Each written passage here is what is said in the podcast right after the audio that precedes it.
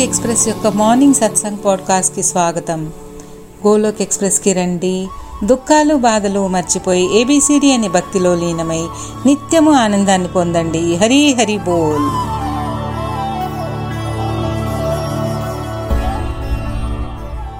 జయ శ్రీ కృష్ణ చైతన్య ప్రభు నిత్యానంద శ్రీ అద్వైత గదాధర్ శ్రీవాసాది గౌర్ భక్తులుంద. హరే కృష్ణ హరే కృష్ణ కృష్ణ కృష్ణ హరే హరే. हरे राम हरे राम राम राम, हरे हरे। हरे कृष्ण हरे कृष्ण कृष्ण कृष्ण, हरे हरे। हरे राम हरे राम राम राम, हरे हरे। ओम नमो भगवते वासुदेवाय, ओम नमो भगवते वासुदेवाय, ओम नमो भगवते वासुदेवाय। श्रीमद भगवत गीता की जय, गौर निताय की जय। श्री श्री राधा श्याम सुंदर की जय। Busy through the body free as a soul Hari Hari బోల్ హరి హరి బోల్. శరీరంతో వ్యస్తంగా ఉన్న ఆత్మతో హరినామ స్మరణ చేస్తూ నిత్యం ఆనందంగా ఉండండి. Transform the world by transforming yourself జయ శ్రీకృష్ణ. నా శస్త్రము పైన నా శాస్త్రము పైన నా ధనము పైన నా యుక్తుల పైన. ప్రభు కేవలం అంటే కేవలం మీ కృపాశక్తి పైనే ఆధారపడి ఉన్నాను తండ్రి. గోలోక్ ఎక్స్ప్రెస్కి రండి. దుఃఖాలు బాధలు మర్చిపోయి ఏబిసిడి అనే భక్తిలో లీనమై నిత్యము ఆనందంగా ఉండండి. హరి హరి బోల్ హరి హరి బోల్. జై సియారాం. జై శ్రీ రాధే కృష్ణ. ఈ రోజు సత్సంగ్కి అంద అందరికీ స్వాగతం భగవద్బంధులారా మనం కొద్ది గత కొన్ని ఎపిసోడ్స్ ద్వారా తెలుసుకుంటున్నాము. కంప్లీట్ హ్యాపీనెస్కి కంప్లీట్లీ హెల్తీగా ఉండడం అవసరమని. అలాగే హెల్తీగా ఉండాలంటే అన్నిట్లోకి స్పిరిచువల్ హెల్త్ చాలా ఇంపార్టెంట్ అని కూడా తెలుసుకున్నాం స్పిరిచువల్ హెల్త్ అంటే సంపూర్ణ స్వస్థత కోసం సత్సంగ్ సాధన సేవ సదాచార అనే నాలుగు ఆధ్యాత్మిక స్తంభాలు మన జీవితాల్లో బలంగా ఉండాలని ఇంతకు ముందు ఎపిసోడ్స్ ద్వారా మనం తెలుసుకున్నాము. సత్సాంగత్యం వలన లాభం ఏమిటి? దాని గురించి కూడా చర్చ జరిగి ప్రస్తుత జరిగింది ప్రస్తుతం. సాధన యొక్క ప్రాముఖ్యత గురించి మనం ఈ రోజు వివరంగా తెలుసుకోబోతున్నాము. ఈ కలియుగంలో సాధన మీదే మనిషి జీవితం అంతా ఆధారపడి ఉంది నిజానికి. సాధన యొక్క ప్రాముఖ్యత అంతా ఇంత కాదు. అజ్ఞానికి కారణం ఏమిటి? అజ్ఞానికి కారణం సాధన లోపమే కారణం. సో ఇప్పుడు కంటి అద్దం మాలిన్యంతో ఉన్నప్పుడు వస్తువు యథారూపంలో కనిపించదు కదా. అందుకే సాధనతో కూడిన జ్ఞాన చక్షువులు కావాలి మనకి. ఉన్నది ఉన్నట్లుగా చూడడానికి.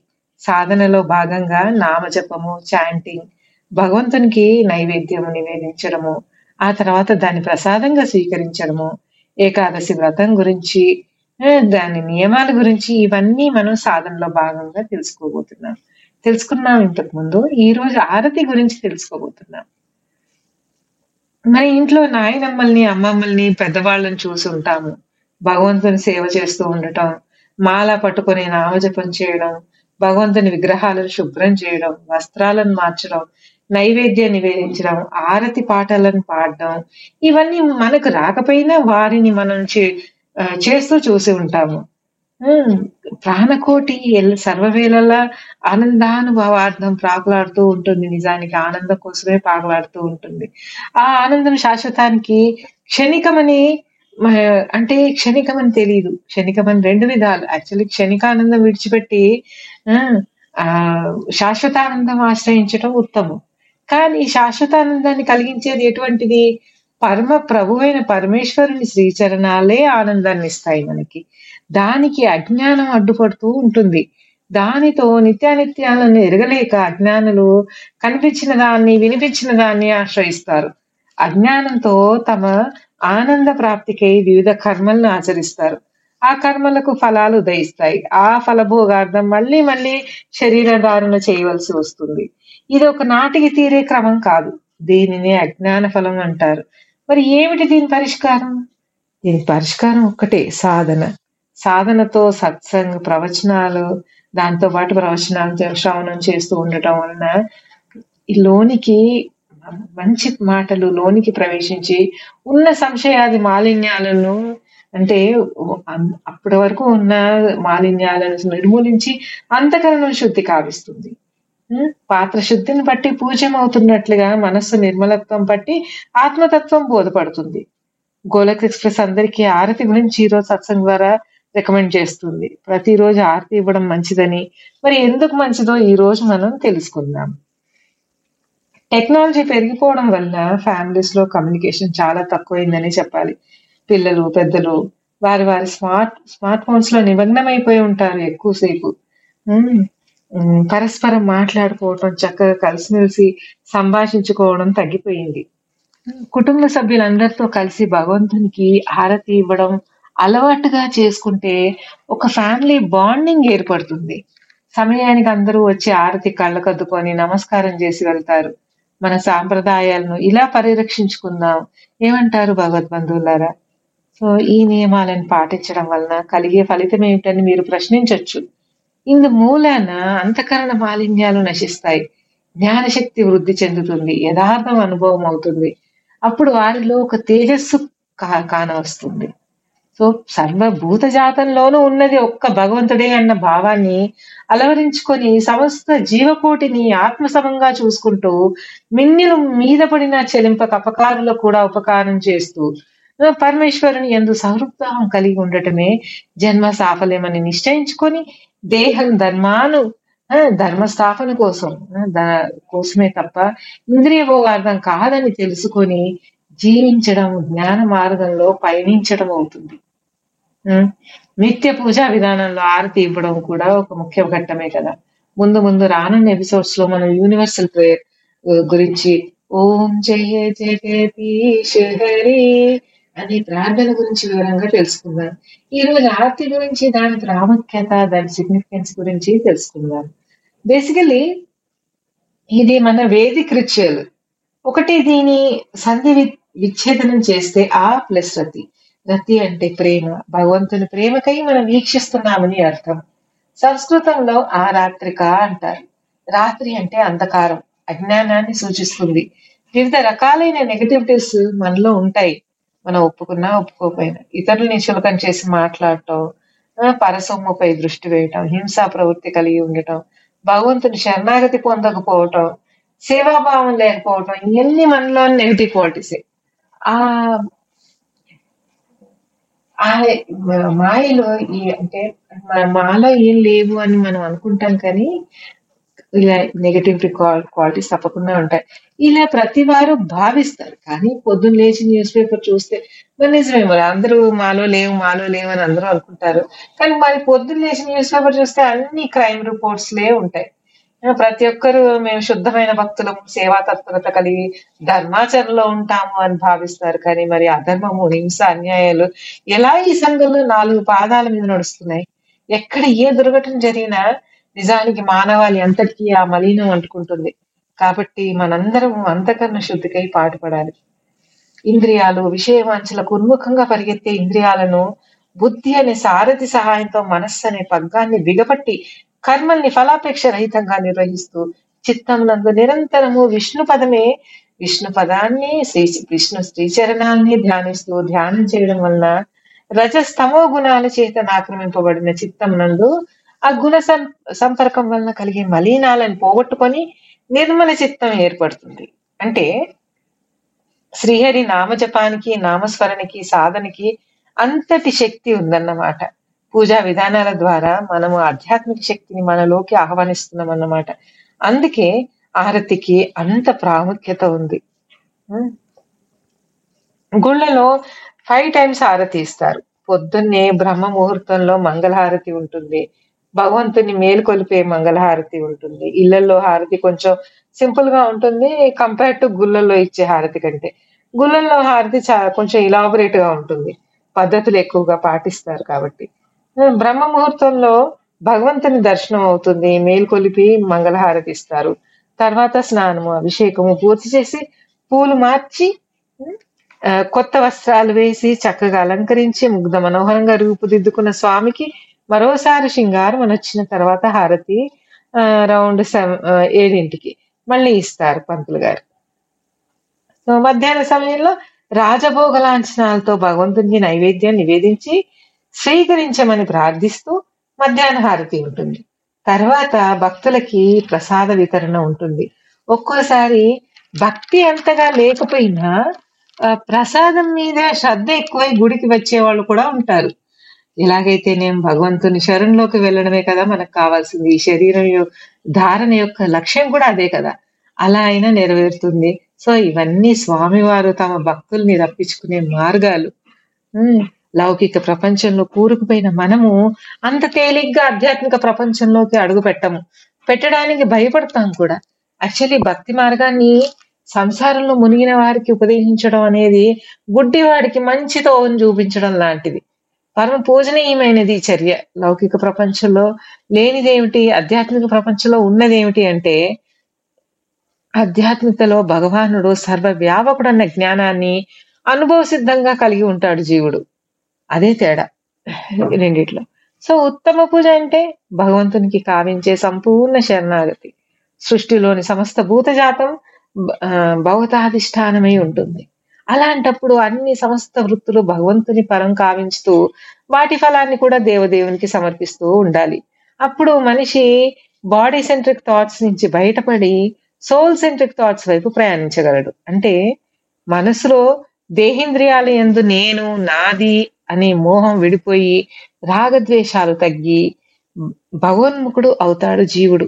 మరి కావాల్సింది అదే కదా భగవద్బంధులారా? గుళ్ళలో ఫైవ్ టైమ్స్ హారతి ఉంటుందని చెప్పుకున్నాం కదా. మధ్యాహ్న హారతి ముగిసిన తర్వాత సంధ్యాహారతి ఉంటుంది. భగవంతుని సంధ్యా దర్శనం ఉంటుంది. సంధ్యాహారతి భజనలు సంకీర్తనలు ఉంటాయి. భగవంతుడు దివ్య గుణగుణాలు కీర్తిస్తూ పాటలు భజనలు భక్తులు పాడతారు. ఇలా సంధ్యాహారతి ముగిసిన తర్వాత ఎనిమిదిన్నరకి శయన హారతి ఉంటుంది. భగవంతుని శయనింపజేస్తూ హారతి గీతం పాడతారు. ఇలా ఫైవ్ టైమ్స్ హారతి ఇలాబొరేటెడ్గా ఉంటుంది గుళ్ళల్లో. మనం కూడా ఇంట్లోనే ఒక మినియేచర్ టెంపుల్ని ఏర్పరచుకొని పూజా విధి విధానాలను పాటించవచ్చు గృహస్థాశ్రమంలో కూడా ఆధ్యాత్మికతను ఆధ్యాత్మికతకు పెద్ద పీఠం వేస్తే గృహం కూడా ఆశ్రమమే అవుతుంది. అలా మన విలువల్ని ఉద్ధరించుకోవడానికి నిత్యం ప్రయత్నిస్తూ ఉండాలి. మనం భగవద్గీతలో అధ్యయనం చేస్తాము. భగవంతుని నియంత్రణలో రెండు శక్తులు ఉంటాయి. పరాశక్తి అపరాశక్తి అని. సో అపరాశక్తిలో ప్రకృతి యొక్క పంచభూతాలు ఆకాశం భూమి నీరు నిప్పు వాయువు మరియు సూక్ష్మంగా మనసు బుద్ధి అహంకారము అహము అని మూడు ఉంటాయి. భౌతికంగాను సూక్ష్మంగాను రెండు భగవతర్పితమే భగవతర్పితమే కావించాలి.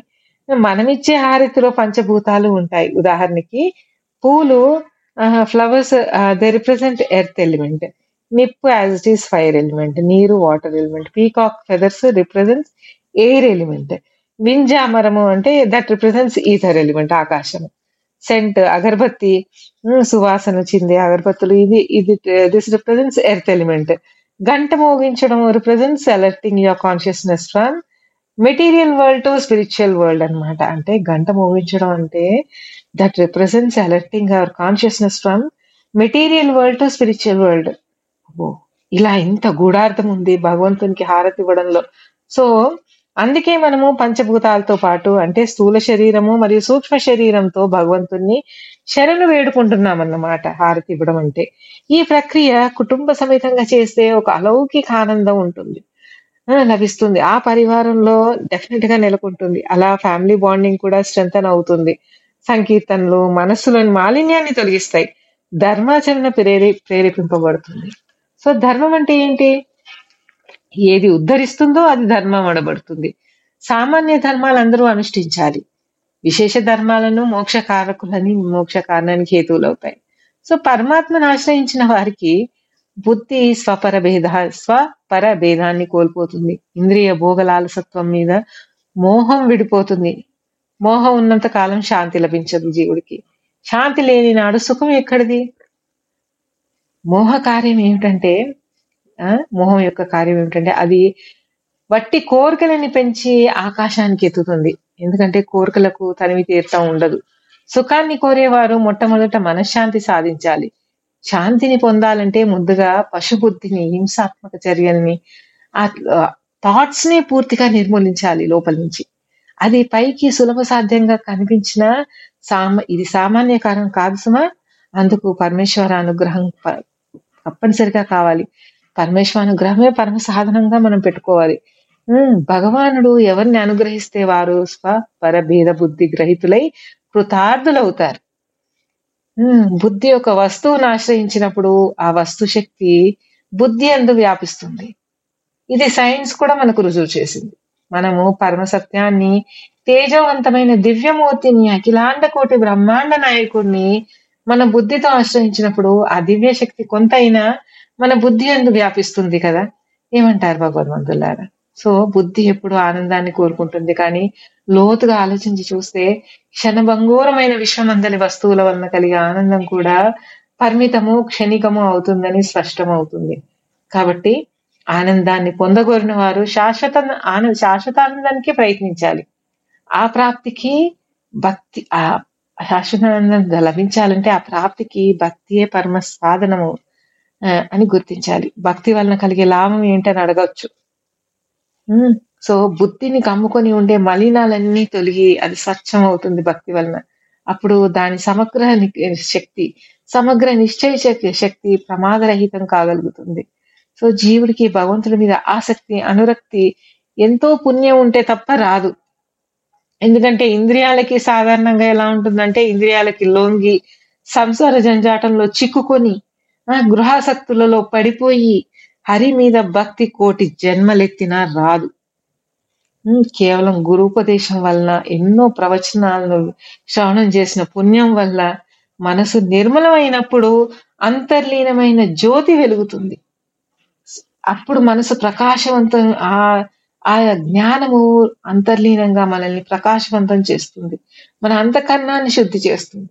అశుద్ధి గావించిన పడ తర్వాత మన జ్యోతి వెలుగుతుంది. అంతకుముందు కల్మష బుద్ధి వలన అంతకర్ణ మాలిన్యం వలన స్వచ్ఛంగా లేనప్పుడు దానిని మోహం ఆవరిస్తుంటుంది. బుద్ధి మనసు పరమాత్మను ఆశ్రయించినప్పుడు విషయ విరక్తి కలిగి భగవద్భక్తి కలుగుతుంది. అంటే అంతకన్నా మాలిన్యం వలన స్వచ్ఛంగా లేనప్పుడు దానిని మోహం ఆవరిస్తుంది అనుకున్నాం బుద్ధి మనసు పరమాత్మని ఆశ్రయించినప్పుడు ఈ విషయం మళ్ళీ ఎందుకు నొక్కి చెప్తున్నానంటే ఇది చాలా ఇంపార్టెంట్ కాబట్టి.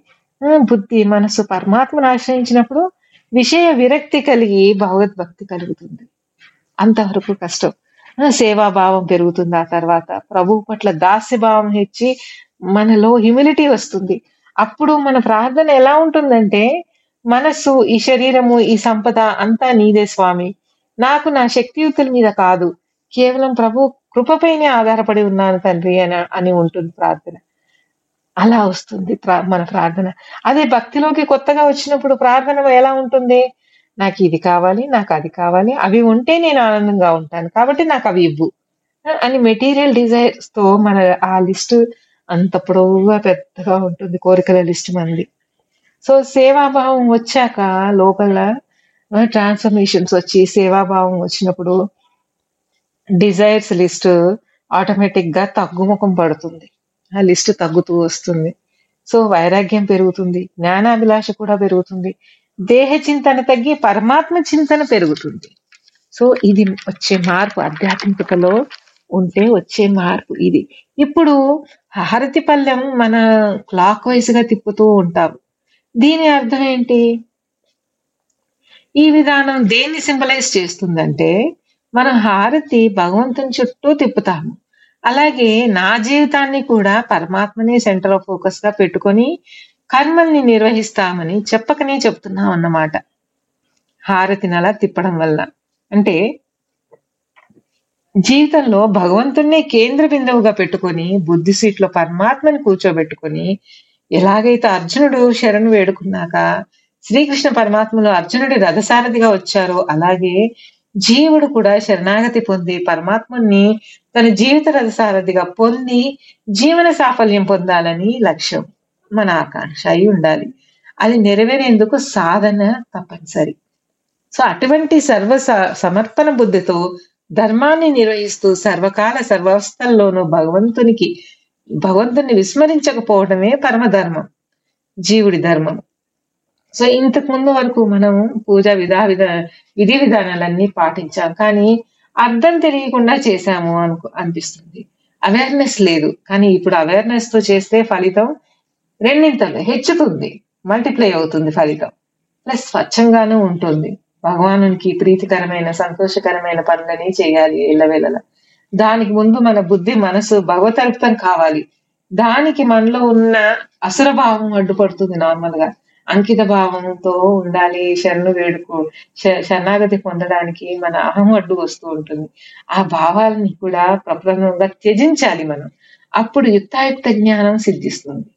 అన్ని క్లేశాలకు స్వార్థ బుద్ధి మూల కారణం. కాబట్టి దానిని మొదట సంస్కరించుకోవాలి మనకి మనం. అందుకు శాస్త్రాలు కూడా తోడ్పడతాయి మనకి. అంటే శాస్త్రాల్లోని జ్ఞానం మనకు తోడ్పడుతుంది. అటువంటి బుద్ధితో ధర్మాన్ని నిర్వహిస్తూ ఆ ధర్మాలన్నీ ఫలకాంక్ష రహితంగా చేయబడేవి కాబట్టి వాటి ఫలం భగవత్ అద్భుతం అవుతూ ఉంటుంది.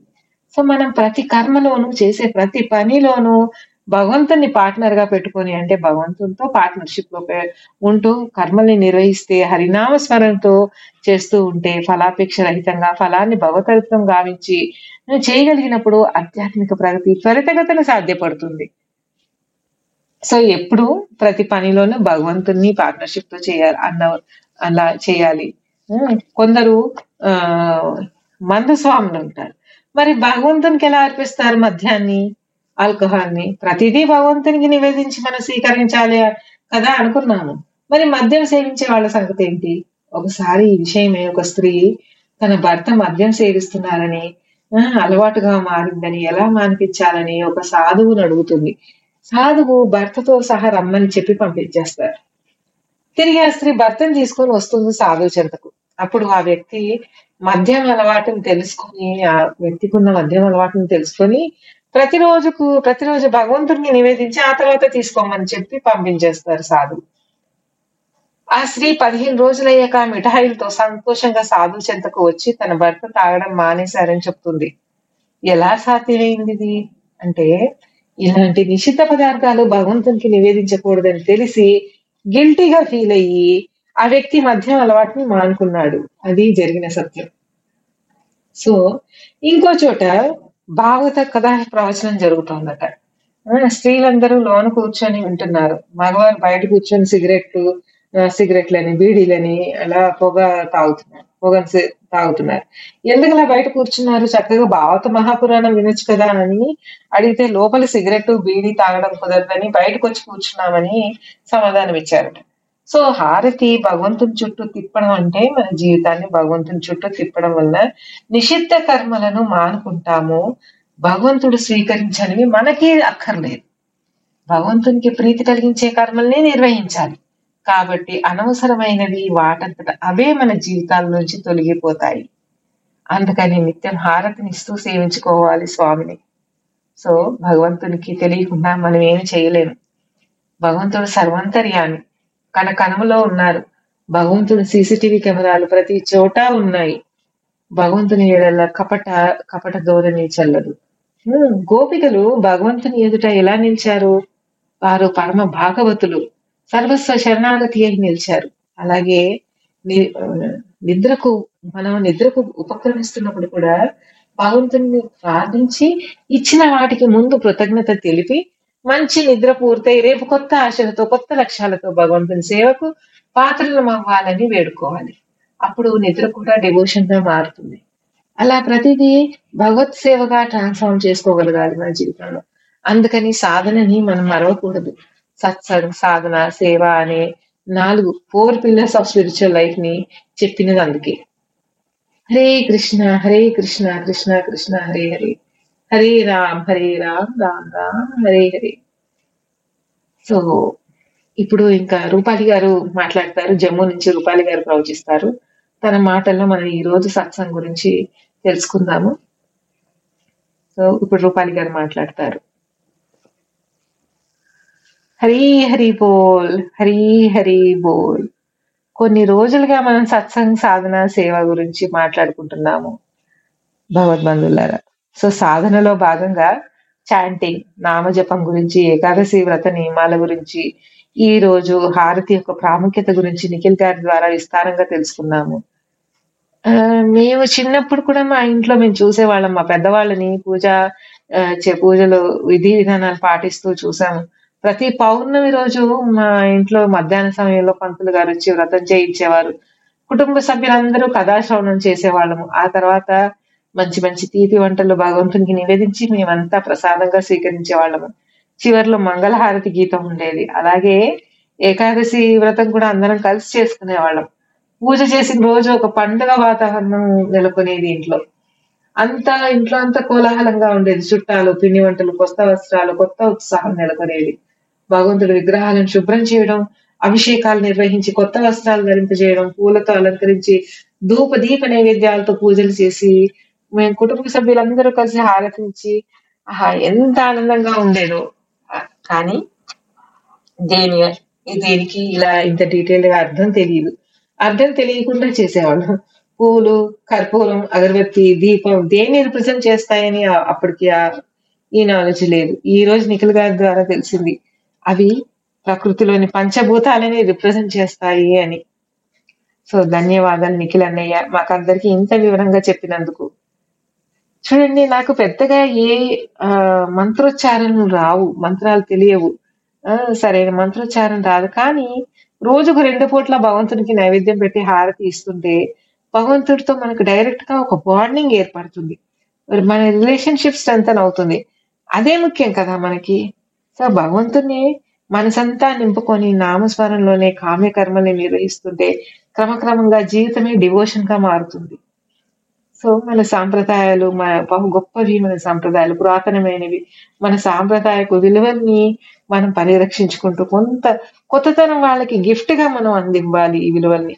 లేకపోతే వాళ్ళు మర్చిపోయి మన విలువలు మరుగున పడే అవకాశం ఉంది. కాబట్టి భగవద్బంధువులారా మన రిచువల్స్లో ఎంతో వేదిక విజడం ఉంది. మన ఋషులు మునులు ఎంతో పరిశోధించి మానవాళికి మేలు చేకూర్చాలని కొన్ని నియమాలను ప్రతిపాదించారు. లైక్ ఇంటి గుమ్మానికి మామిడి తోరణాలు కట్టడం కాళ్ళకి పసుపు రాసుకోవటం రాసుకోవడం నుదుట పెట్టు బొట్టు పెట్టుకోవడం ముంగిట ముగ్గు వేయడం కాలికి మెట్టెలు ఉగాది పచ్చడని వీటన్నిటికీ అర్థం ఉన్నాయి. అర్థం ఉంది ఇవన్నీ మనకి చేయమని ప్రతిపాదించారు ఆనాడే. ఆ అవేర్నెస్తో చేస్తే ఇంకా బాగుంటుంది జీవితం. విధి విధానాలను అర్థం చేసుకొని చేస్తే శోభాయమానంగా ఉంటుంది ప్రతినిత్యం లైఫ్. సో ఇలా మన జీవితం ఆధ్యాత్మికత ఉద్ధరింపబడుతుంది. దిగజారిపోవడం అంటూ ఉండదు అసలు. ఆధ్యాత్మికలోకి వచ్చాక దిగజారిపోవడం అంటూ ఉండదు. సో చుట్టూ పరిస్థితుల్లో కూడా మార్పు వస్తుంది. అంతకుముందు అంధకారమైన జీవితమైనా సరే ప్రకాశవంతమై తీరుతుంది భగవత్ ఆగమనంతో. మనం ఎన్నో తప్పుల్ని చేస్తాం ప్రతిరోజు కానీ భగవంతుడి ముందుకు వచ్చి అబద్ధాలు చెప్పలేము. నిజమే తన్నుకు వస్తుంది బయటికి. అలా క్రమం తక్కువ తప్పకుండా పూజ హారతి ఇవ్వడం వలన ఫ్యామిలీతో మంచి బాండింగ్ ఏర్పడుతుంది. ప్లస్ విలువలు ఇనుమడిస్తాయనడంలో సందేహం లేదు అసలు. ఏ కర్మల్లో పాల్గొన్నా సైడ్ ఎఫెక్ట్స్ ఉంటాయేమో కానీ ఆధ్యాత్మికతలో ప్రయాణించేటప్పుడు సైడ్ ఎఫెక్ట్స్ ఏ ఉండవు. ఒకవేళ సైడ్ ఎఫెక్ట్స్ ఉన్నా కూడా అవి లాభసాటిగానే ఉంటాయి మనకి. ఏ రకంగానూ నష్టం ఉండదు ఆధ్యాత్మికతలో ఉన్న వారికి. కాబట్టి మనందరము భౌతిక విషయవాంఛలకు దూరంగా ఉంటూ భౌతిక కల్మషాల నుంచి మనల్ని మనం కాపాడుకుంటూ మన భావితరాలను కాపాడుకోవడానికి ఆధ్యాత్మిక ప్రపంచంలోకి అడుగిడి త్వరితగతన ప్రగతి సాధించాలని దేవాది దేవుణ్ణి మనసారా ప్రార్థిస్తూ హరే కృష్ణ హరే కృష్ణ కృష్ణ కృష్ణ హరే హరే. హరే రామ్ హరే రామ్ రామ్ రామ్. హరే హరే. గోలోక్ ఎక్స్ప్రెస్లో చేరడానికి మీరు మా email address info at the rate Golok express dot ORG ద్వారా చేరవచ్చును లేదా వాట్సాప్ టెలిగ్రామ్ నెంబర్ పైన seven zero one eight zero two six eight two one ద్వారా కూడా చేరవచ్చును లేదా ఫేస్బుక్ యూట్యూబ్ ఛానల్ ద్వారా కూడా చేరవచ్చును. హరి హరి బోల్.